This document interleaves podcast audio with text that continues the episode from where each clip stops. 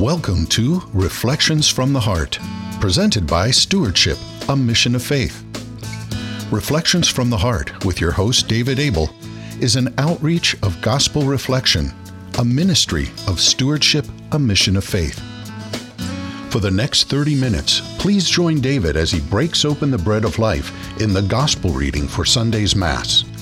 And as the same Holy Spirit who inspired the biblical writers inspires us today with the truths he reveals to our hearts through his word. Now, here's David with Reflections from the Heart. Welcome, everyone, to another session of Reflections from the Heart. My name's David Abel. Today I'm joined by Rob Longo, Tom DeAngelis, and Deacon Phil from Dover, Delaware. Welcome, one and all. Good Thanks, to be here, David. David. to be here. Thank awesome, you, David. awesome. If everybody would take a moment and get their Bibles, we're going to turn to the Gospel of John, chapter 14, verses 1 through 12. But before we break open the bread of life, Rob, do you mind inviting the Holy Spirit in to see how Jesus wants to speak to us today? All right, let's pray. In the name of the Father, Father, Son, Son, Holy, Holy Spirit. Spirit. Amen. Amen. Dear Heavenly Father, you are awesome. Thank you so much for your for your goodness, your kindness. Thank you for your patience, uh, especially your patience sometimes when uh, we're a little a little slow to turn. Uh, Lord, you are all goodness, all peace, all kindness. Please speak into our hearts right now as we open up your word. Please help us to uh, to be docile, to be teachable, moldable, pliable, so that you can you can form us into the loving husbands and fathers, mothers and and wives, sons and daughters, friends that you're calling us to be, that that our loved ones need us to be. Thank you for the gift of the Mass. Thank you for loving us that you didn't want to leave us alone. You left us your word. So as we break open the gospel that we will hear on Sunday, help our hearts to be prepared for that encounter with your word and with the Eucharist. And we pray all this in Jesus' name. Amen. In the name the Father, the Son, Son, Holy, Holy Spirit. Spirit. Amen. And Tom, do you mind giving us a little gospel love today? Sure. The gospel is from uh, John chapter 14, verses 1 to 12. Jesus said to his disciples, Do not let your hearts be troubled. You have faith in God, have faith also in me. In my Father's house there are many dwelling places. If there were not, what I have told you that I'm going to prepare a place for you? And if I go and prepare a place for you, I will come back again and take you to myself so that where I am, you also may be. Where I am going, you know the way. Thomas said to him, Master, we do not know where you are going. How can we know the way? Jesus said to him, I am the way and the truth and the life. No one comes to the Father except through me. If you know me, then you will know also also know my Father. From now on you do know him and you have seen him. Philip said to him, Master, show us the Father, and that will be enough for us. Jesus said to him, Have I been with you for so long a time, and you still do not know me, Philip? Whoever has seen me has seen the Father. How can you say, Show us the Father? Do you not believe that I am in the Father, and the Father is in me? The words that I speak to you, I do not speak on my own. The Father who dwells in me is doing his work. Believe me that that I am in the Father and the Father is in me, or else believe because of the works themselves. Amen, amen, I say to you, whoever believes in me will do the works that I do, and will do greater ones than these, because I am going to the Father. The Gospel of the Lord. Praise to you, Lord Jesus Christ. I'll tell you, as you were sharing, Tom, it just kept jumping out on me. The Father, the Father, the Father, the Father. I didn't get to count them all. There's, I think there's at least 10 times Jesus always is referring to the Father. And I think that's so important to us because what the Lord really has taught me in my heart is this in order to be a great leader, in order to be the best husband, the best father we're called to be, we must first be that precious son or that precious daughter to the Heavenly Father. Jesus said, Unless you are like one of these little children, you cannot enter the kingdom of heaven. So we need to go and have that intimate relationship with the Father like Jesus did. His whole desire of his heart was to do the Father's will.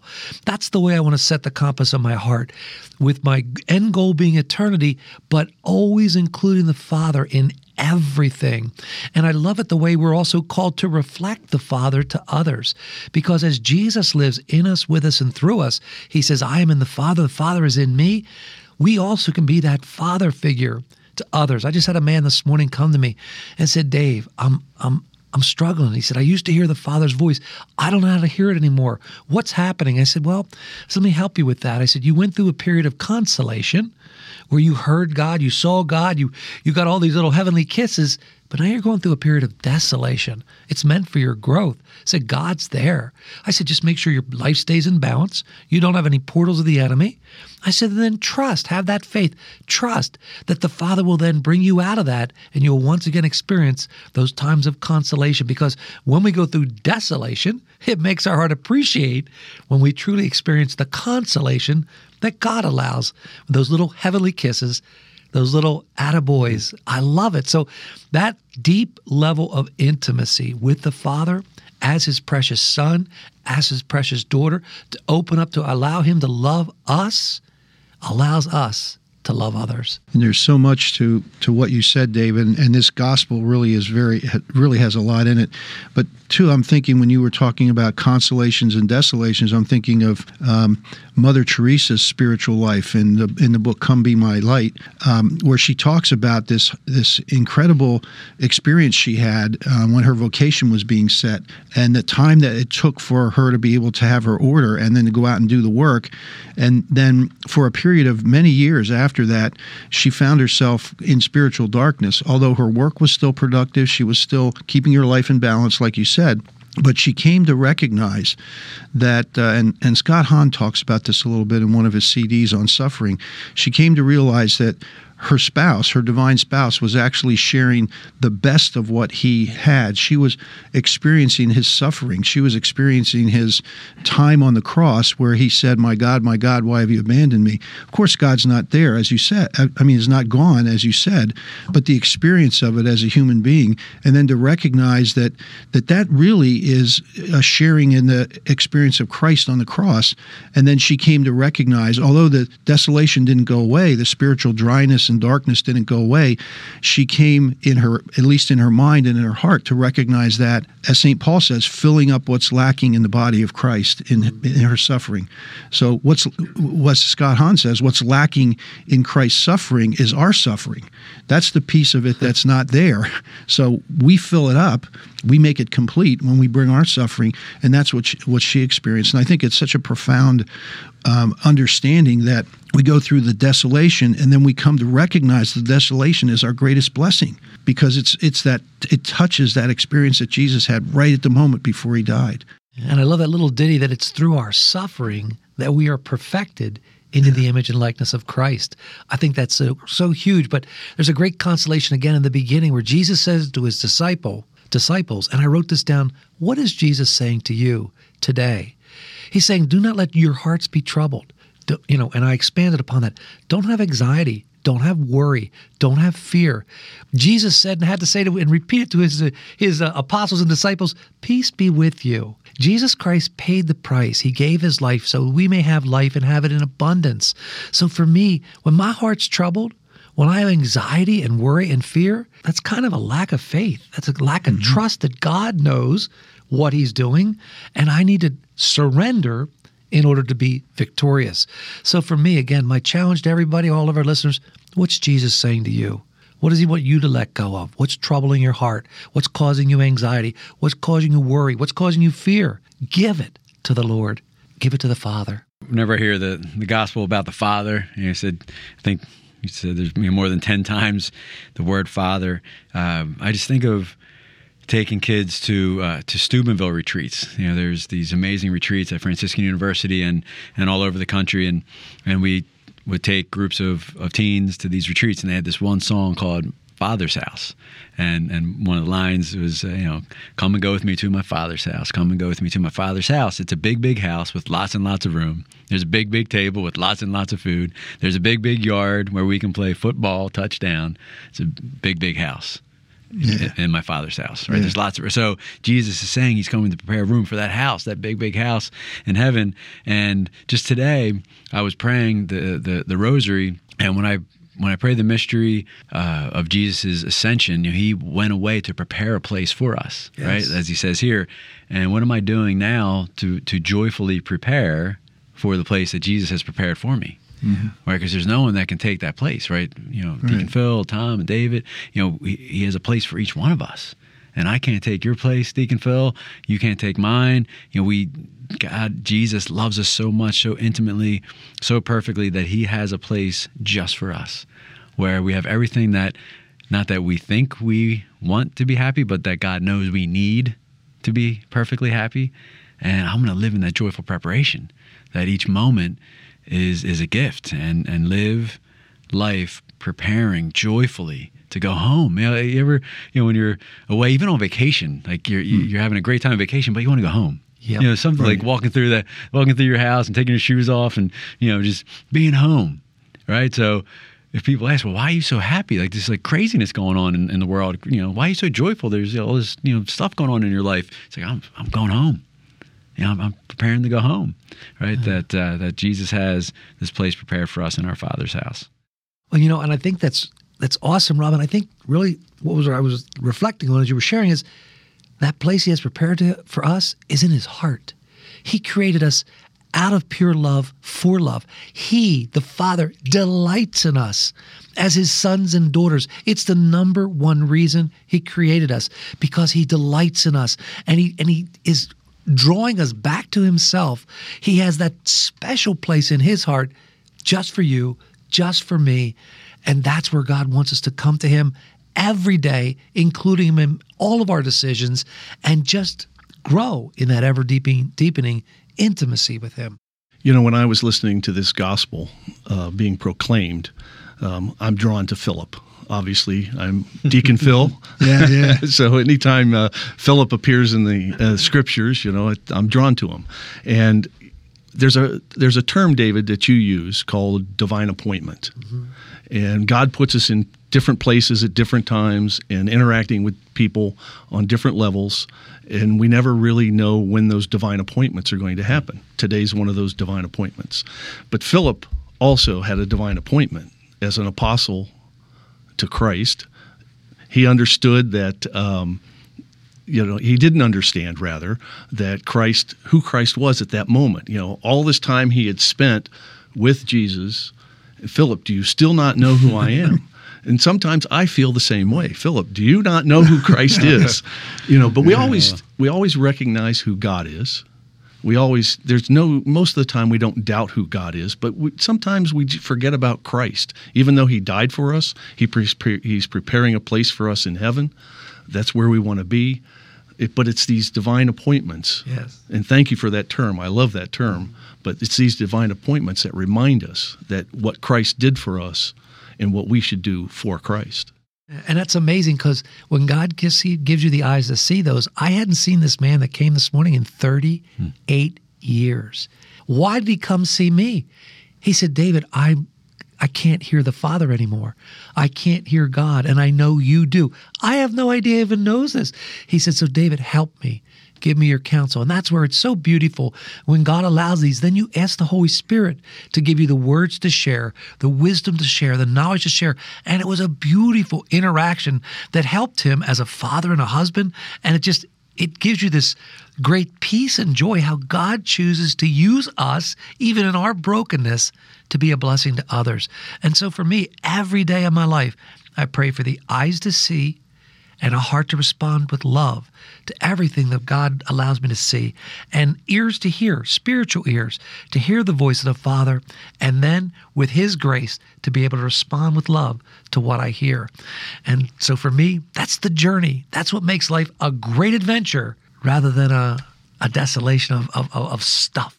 Yeah, and you know, you know, Deacon, I'm drawn to Thomas because my name's Tom. But so, but he he has a couple of faux pas like that too. You know, let us go to go fight with him that we can die, or let us go. You know, let us go when he was going down to to uh, raise Lazarus. Let us go down there and die with him. I mean, come on, really. And then Thomas here says, Master, we don't know where you're going.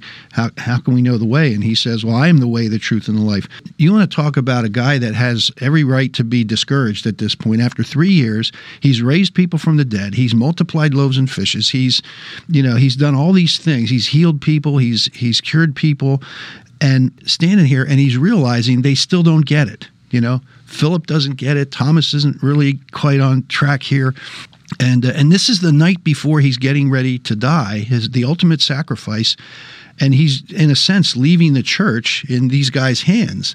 I mean, you talk about somebody that has every right to be discouraged at this point, but he just keeps treating and, them and like he had no like, plan B, right, Tom? Yeah, and he had no plan B. But his faith in God was absolute, and he trusted, and he went forward, and he doesn't give any signs of discouragement. I, I think the thing that really hit me was sometimes we just look at Jesus like, well, of course he's God, of course he's going to do all these things, but we don't realize that he was in a human situation here, and I think this was part of that slide that became, "My God, my God, why have you abandoned me?" on the cross and that he had to reach that point of you know ultimate desolation before he could be raised from the dead and i think he, while he recognized that i don't think he was spared any of the suffering or the or the discouragement that any one of us would have felt if you had worked for 3 years and done all these things and they're still not getting it.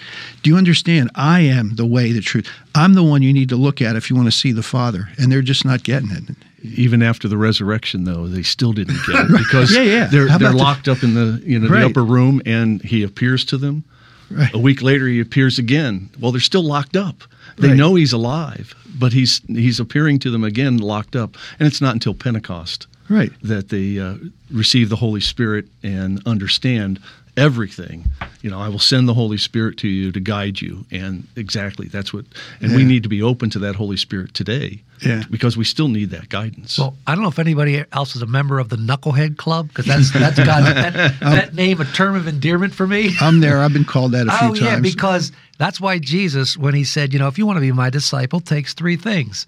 First and foremost, deny yourself. It's not about you. Me, myself, and I is a cycle of death. Then pick up your cross. My friend says, man, don't just pick it up, embrace it. I'm like, you got to be kidding me. and third, follow him. But then there's a key word people miss daily. daily because it is a daily choice. So for me, it's every day because I am. I, I, it's knucklehead. It's my pet name. I'm okay with it. It's a term of endearment, but God can choose to use us, and if we truly give Him all honor, all glory, all praise, live that life with a gr- heart of gratitude, those divine appointments, those those um, God moments, those heavenly kisses, we will get the eyes to see and we will continue to grow our hearts to respond with his love.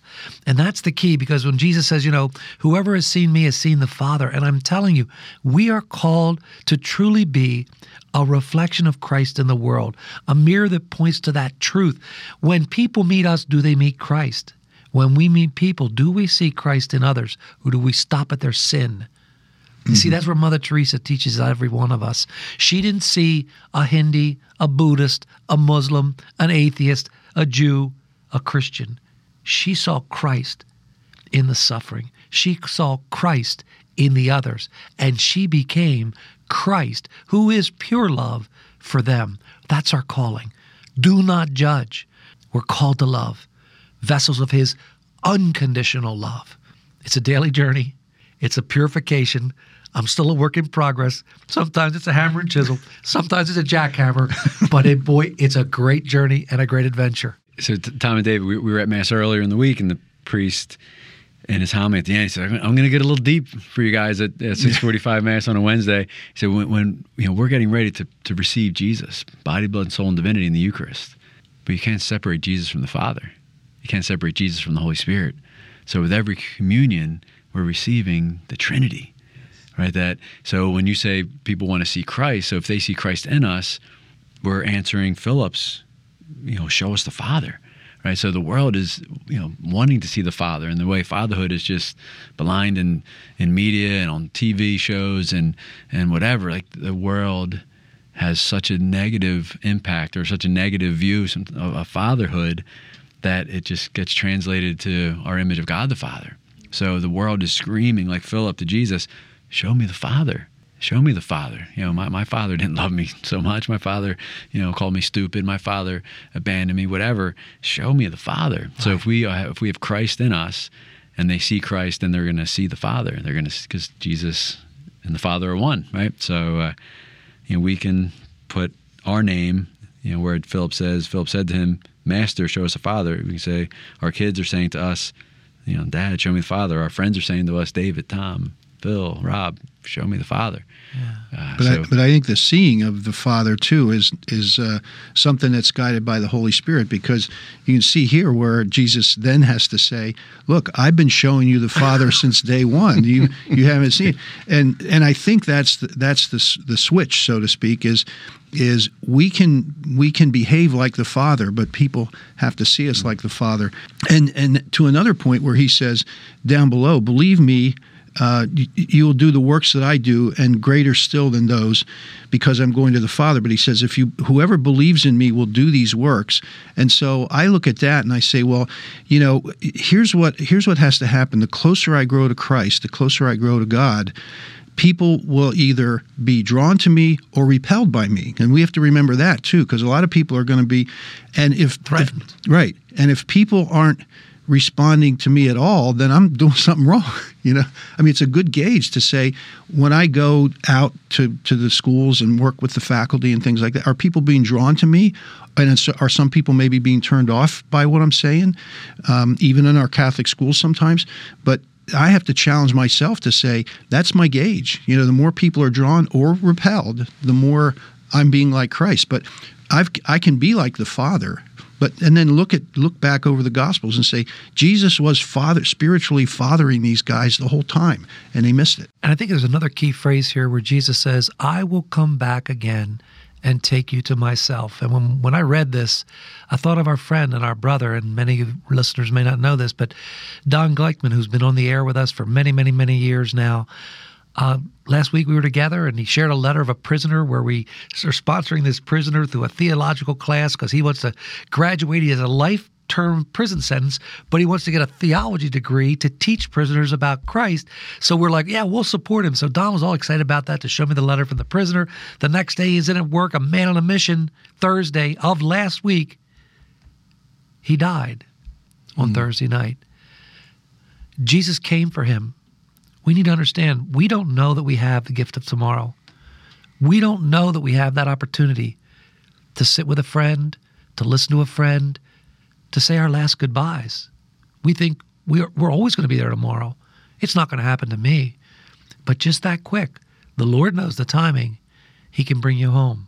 So always be prepared. That's where the, the parable of the of the virgins with keeping their their lamps filled with oil. We need to be prepared to go home to the Father at any moment. Don't take life for granted. Thank God for that gift and then open that gift, which is a present from God. That's why it's called the present moment, and live it in love. It's awesome.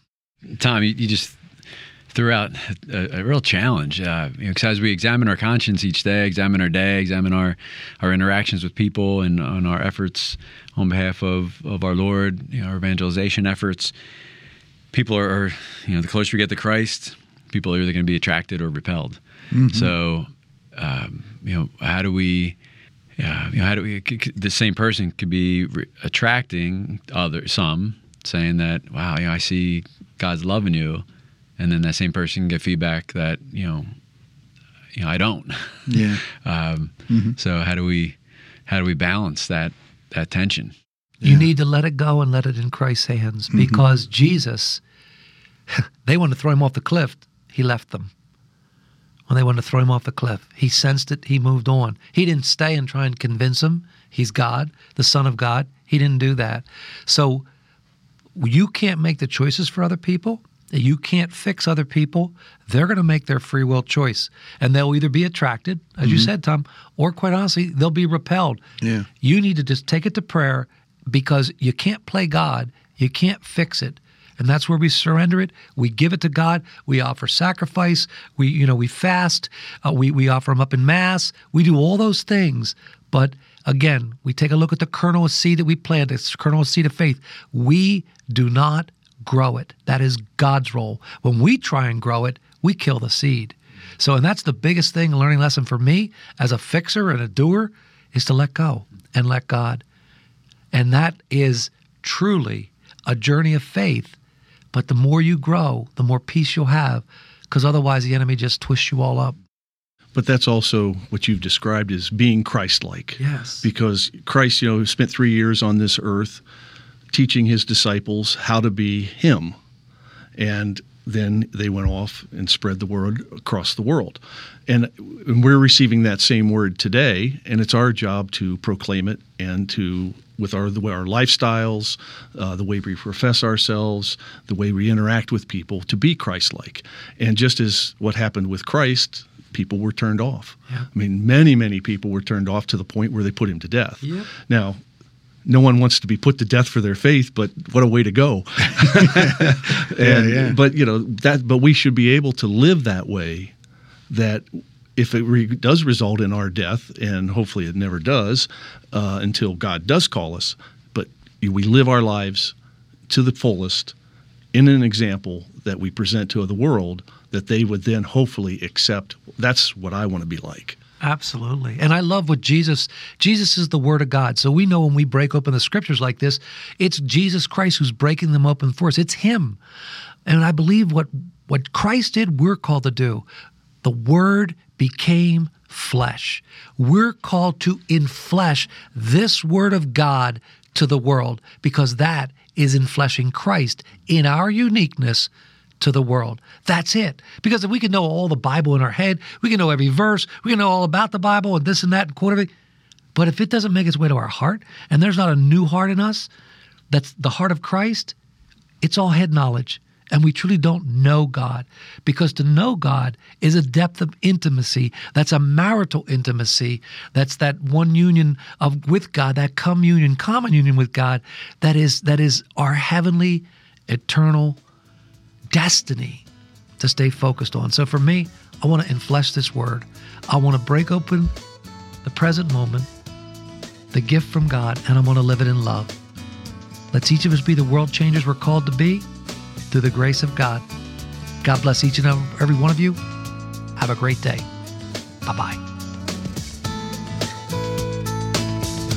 Reflections from the Heart has been presented by Stewardship, a Mission of Faith. We hope that you've been blessed and encouraged as you listen to Reflections from the Heart. If so, you might consider participating in a gospel reflection group. For information on locations and times of gospel reflection groups, or how to start a gospel reflection group in your area, please visit our website at stewardshipmission.org and click on Gospel Reflection Groups. Or call us at 717 367 0100. Stewardship, a Mission of Faith, is a 501c3 nonprofit organization and depends on donations from people like you to make Reflections from the Heart possible.